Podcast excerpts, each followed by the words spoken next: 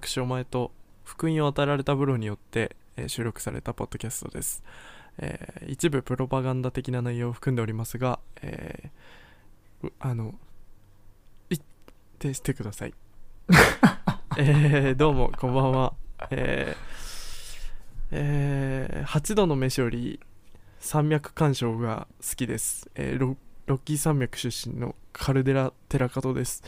よろしくお願いします。はい、こんばんは。来週のテネットが楽しみですね。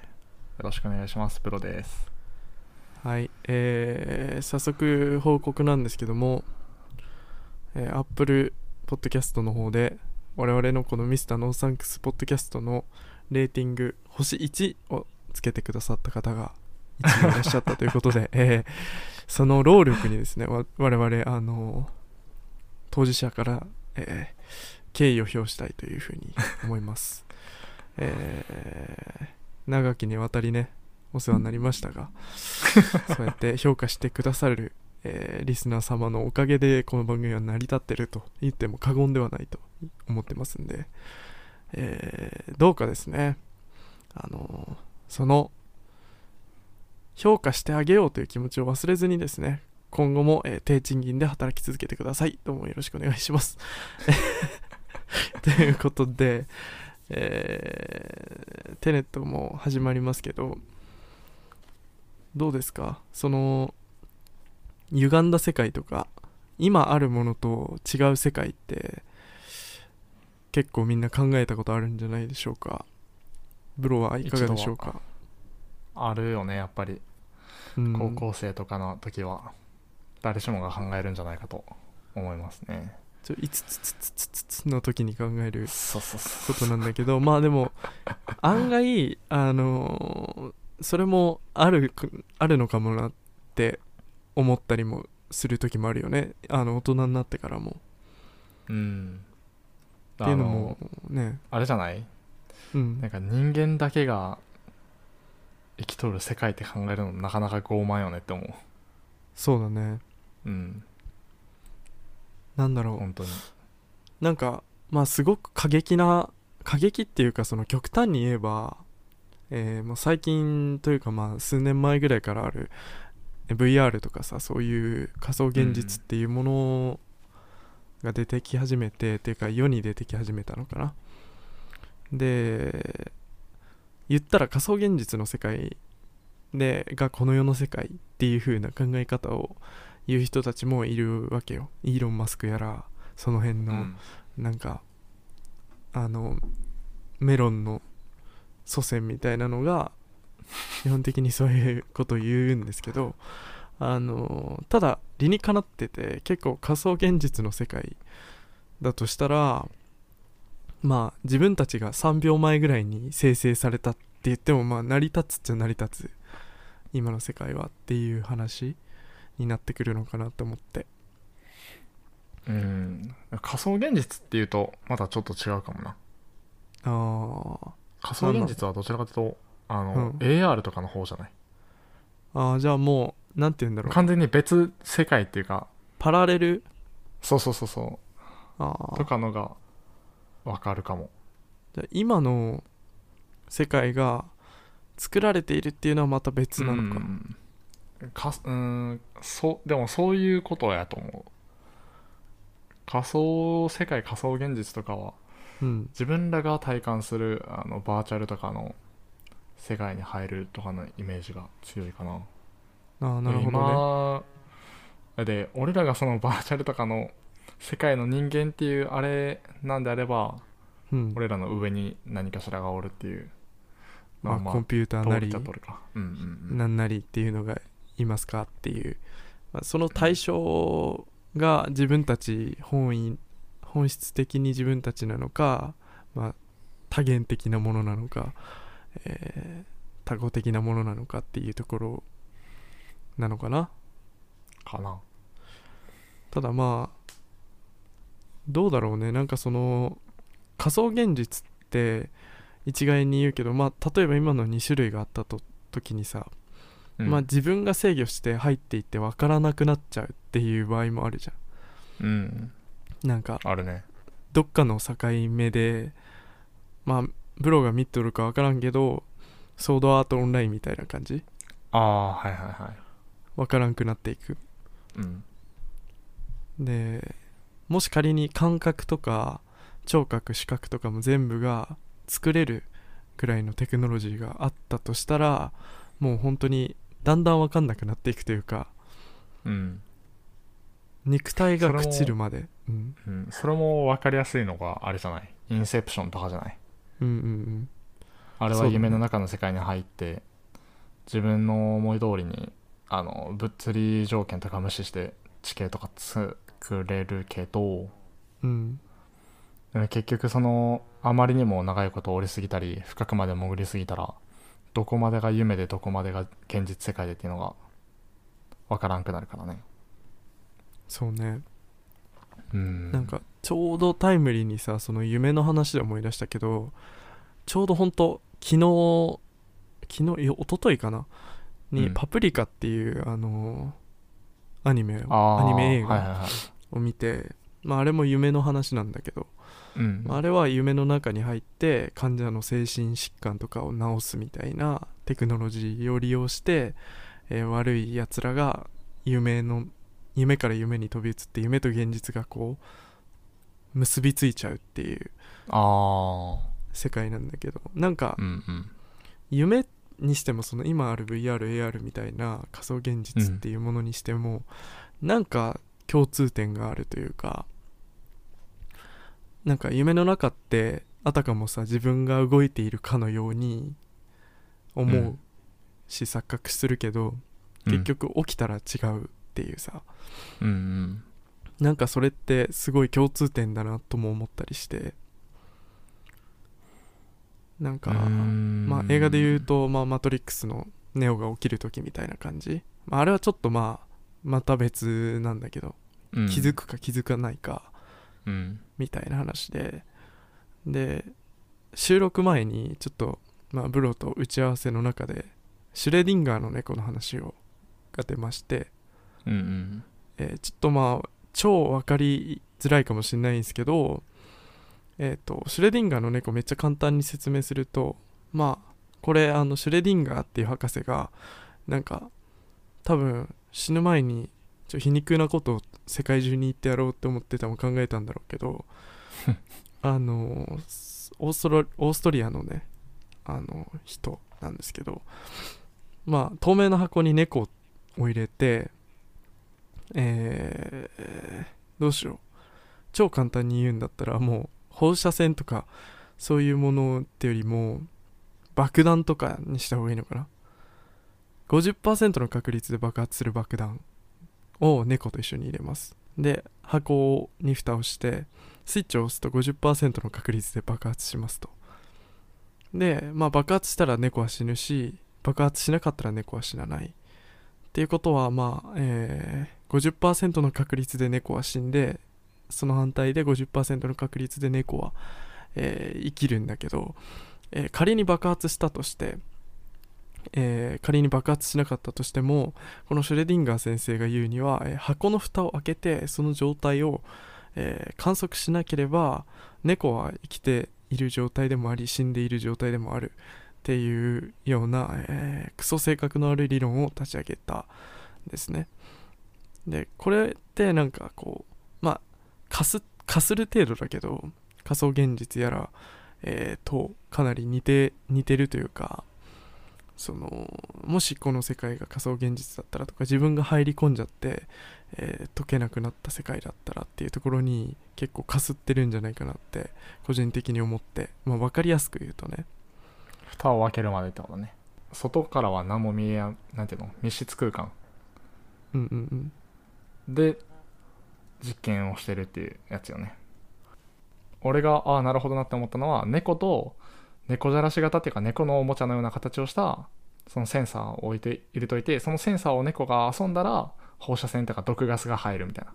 もしその猫が触らずに寝てたりしたら触れらんから毒ガスが入らんみたいな。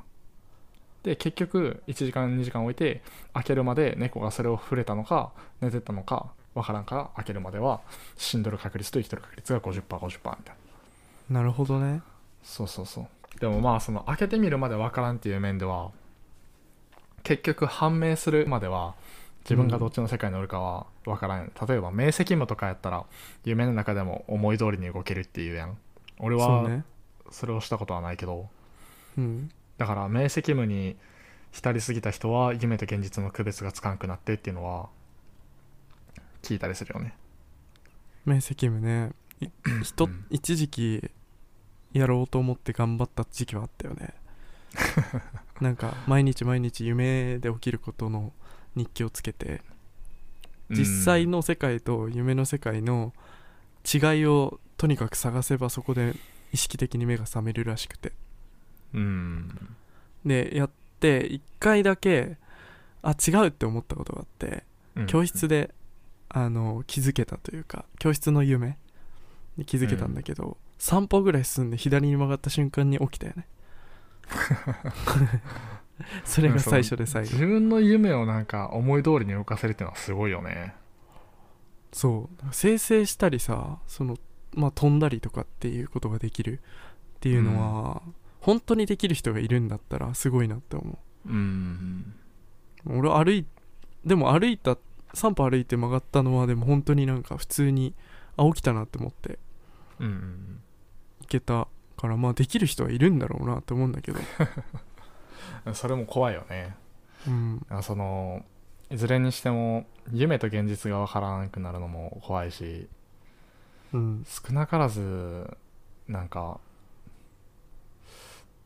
自分らよりもっと高次元の人らがさうん。俺らがなんかゲームしてそのキャラクターの世界で生活をしてプレイするみたいにもっと高次元の人らが人っていうか何かしらがうん。ね、ゲーム感覚で人人一人それぞれを操ってるんじゃないかとかも思ったことあったしね。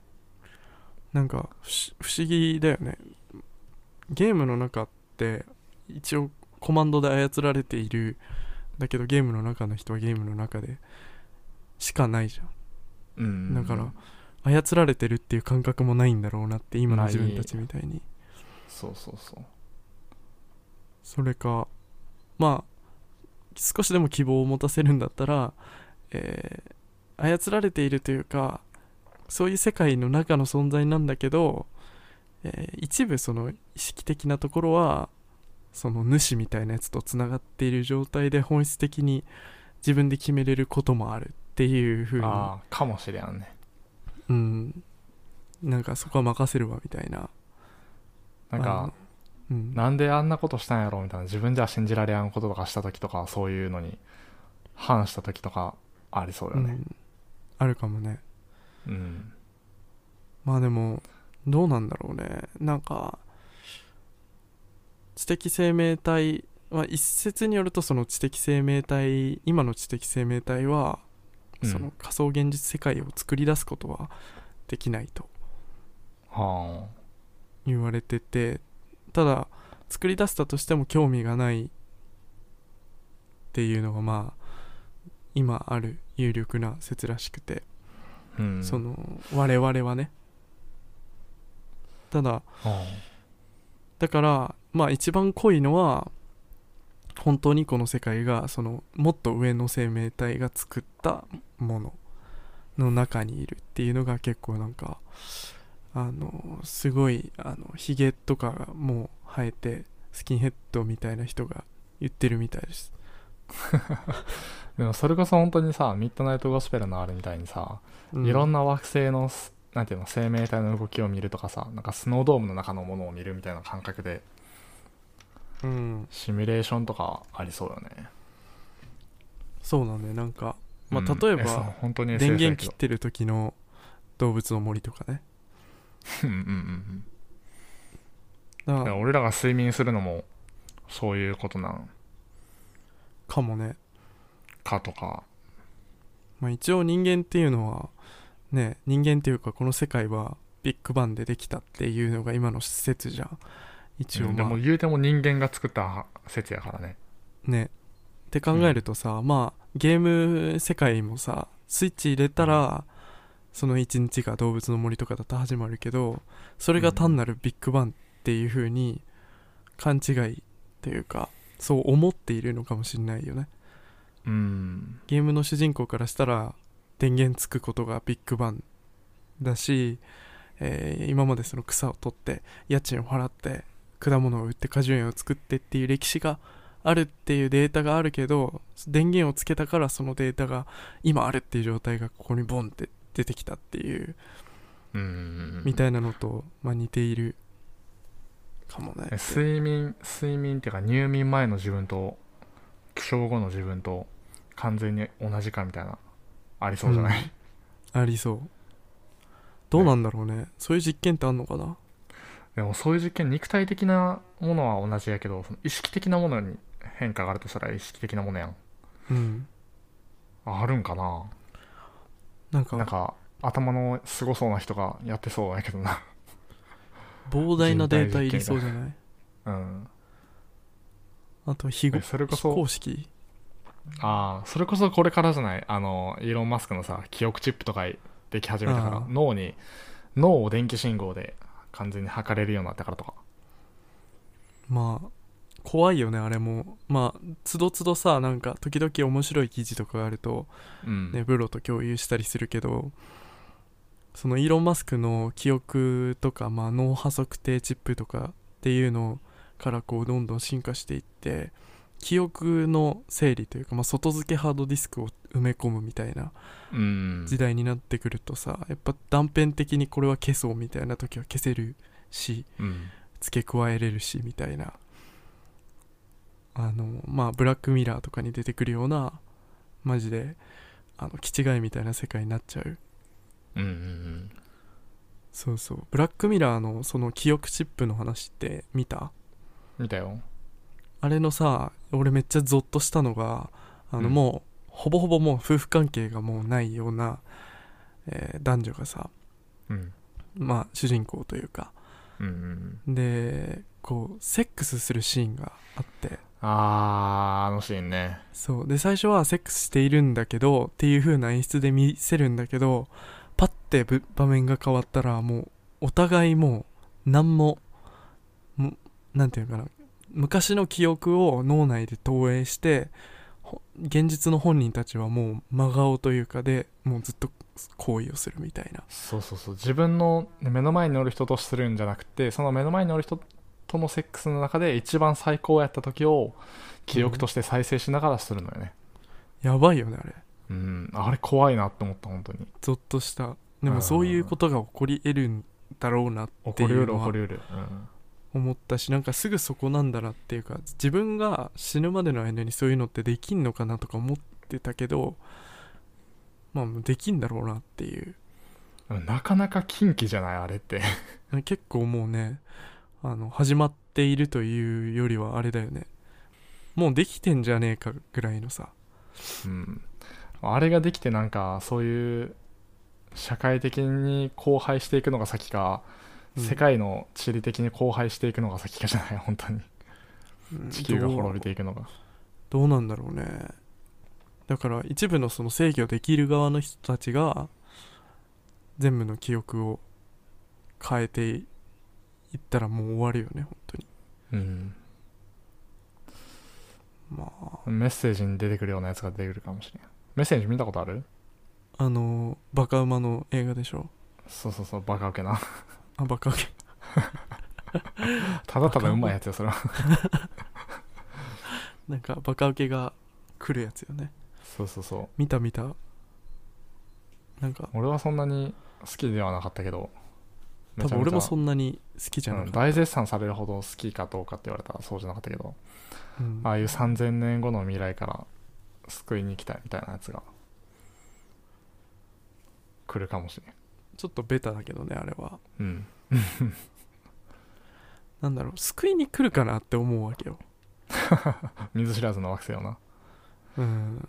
あれも救いに来たのがよくわからんもんねそうそう。なんかあターミネーターみたいに同じ軸の中で救いに来るっていうのはまだ一理ある。自分がいなくなるいなくならないとか世界戦争がなくなるためにとかっていうのはわかるけど。同じ地上でってことやろ？その地球の中でってことやろ？そう。ターミネーターは同じ地球やもんね。そう。同じ軸うんうん。まあ世界線が何個かある中での同じ時空だったとしてね全然違う惑星の3000年前のところに来てお前ら危ねえみたいな。そんな地球ごときが終わったところでなんか関係あんのかなって思うけど。それは本当に思う。ん。なんかねまあでも地球外生命体はいるんだろうなとは思うけどね普通に。ううんうん。うんそれかもうそれ自体も全部ないか、まあ、ここがもう今日の今日のっていうかもう本当にこれ自自身がもうなんていうかなパラドックスみたいなところはあるけど。でもまあ詰まるところどう思いますか？ブロ的にその学術論文とかそういうのを度外視したとしてうん。こうあったらロマンなのっていうのもいいしこう信じたいっていうのでもいいし。あー多分その地球の最近の異常気象とかうんぬんも、うんまあ、それこっちの生活もあるけど何かしらにそのなんていうのシナリオ作られたものでどんどんどんどんなんか、宇宙って今5%ぐらいしか分かってないやんかうん。中身が、それをどんどんどんどん真理に近づいていけばいくほどどんどんひどくなってっていろんなことが。たどり着いた瞬間にもう一回リセットされるんじゃないかって思ってる、ああなるほどね。うん、だから俺らの世界はそう作られてるからある程度まで自由にさせてくれるけどそうそうそう。あもうとそろそろこの星ダメやなみたいな。まあそこがある意味そのゴールであり臨界点みたいなところであってうんうんうんそれを迎えてしまうと逆にはいっていう感じみたいなそうそうそう。もう全部消えるみたいな。それでも目的わかんないよね。うーん。なんかよくさ思うのが、まあでもその世界も多分全然あり得る話だと思うんだけどうん。ただなんか本当にまあ俺ら凡人が考えてもわからんのだろうけど目的がわからん時が多くてあ地球侵略しに来る悪の敵とかも大体わからんじゃん目的。この世を暗闇にするっていうのが目的なんだろうけどその後がわかんないからあうん。その暗闇にした後にどうするんだろうみたいなおそらくこの世界の中この宇宙の中で宇宙の中同士でやり合っとるのは、うん。まあ、エネルギーの枯渇やったりその領地のなんていうの拡大とかやったりとかいろいろあるけどふん多分その宇宙自体を作った何かしらとかのもう視点から見たらうん。もうただの娯楽なんじゃないかなっていう。あーピンボール的なそうシミュレーションゲームを見とるみたいな。わかる？ある意味その娯楽でありデータ収集でもありみたいな感じなのかな？うん、俺らが水族なんていうの水族館を見とるのと同じ感覚やと思うな、うーん。あるかもね。生態系を見るっていう。ねそれで楽しみつつ、えー次の星を作るときにそうそうそうそう。どうしようみたいな。そう。あこっちはこういう作り方なんやみたいな。こういう発展の仕方なんやみたいなのがありそう。めちゃめちゃ楽しくない？それその仕事、うん。うん。いやもうえ完全に娯楽趣味の範囲じゃない。意味のないことが大体じゃないそういうのって。意味がないかもね。うん。で口頭でのみ受け継がれていくデータみたいな。そのうんおっさんたちがよく研究の延長線でやるような。ねそういうなんか。とか刑事を引退したおっさんが趣味で探偵するみたいな感じかな。そうそうそうそうそうそうそう。そういやーでもそれだったら楽しい。なんか その宇宙をその営利的に作っていく団体があったとしてそこを引退したおっさんが趣味程度に地球作ったっていうんであればめちゃくちゃこんな今社会的な問題でも爆発しそうな地球があるのがそうそういうさおっさんの趣味で作られたとか思うとなんかはぁってなるねうん。あれ俺らがしてることと一緒やからさ。まあそうだね。うん。まあでもそうなんだろうな。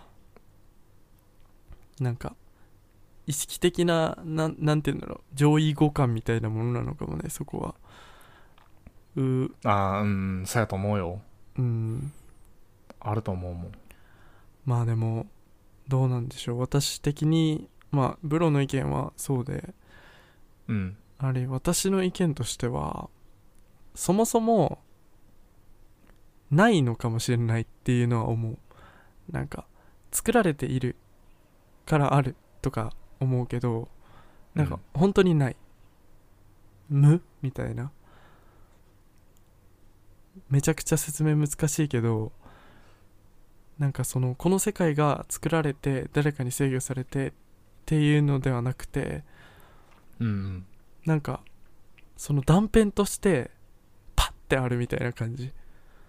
あー。なんて言うんだろうね。なんかちょっと言わんとしてることあるかも。なんかこの地球ができててそこに俺らがおるとかじゃなくって、うん。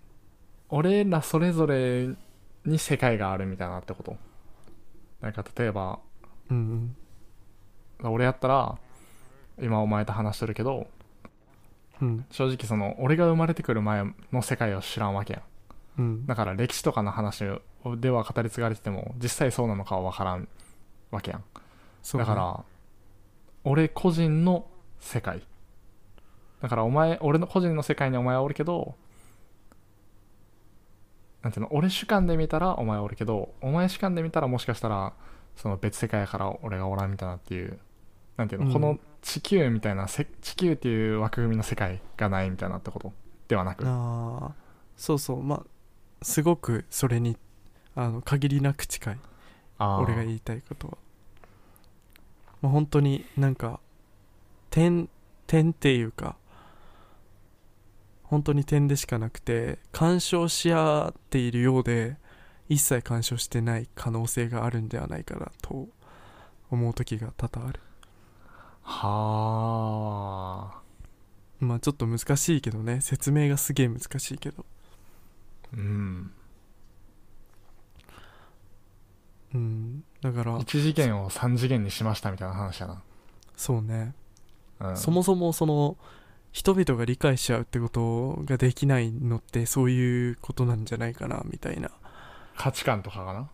そう。なんか理解し合っているっていう状況って結局何かの妥協点みたいな点と点の共通の項みたいなところを探してまあ似通っているし営利的に考えた時にまあ一応同じ方向だしみたいなことが多いじゃん。うん。うん。っていうのを考えるとそうやな。線が交わるというよりかは点と点の平均点を取ったみたいなそうそうそう。感じかなだから交わってはないみたいな存この世界が作られたっていうよりかはみたいなね。その本当に無数の点が均等に存在していますみたいな。ただそれは存在していないのとほぼ変わりませんみたいなさ。空気みたいな状態なんじゃないかなと思うけどね。あ粒子ってこと？そうもう見えない宇宙規模で見たららもう粒子なんやろな。まあ多分そうだと思う。うん。だからそのどこまでも続くしね。うん。うん。まあマスク先生に早くねいいちゃんマスク先生に早くどうにかしてほしいんですけど。近畿を犯して。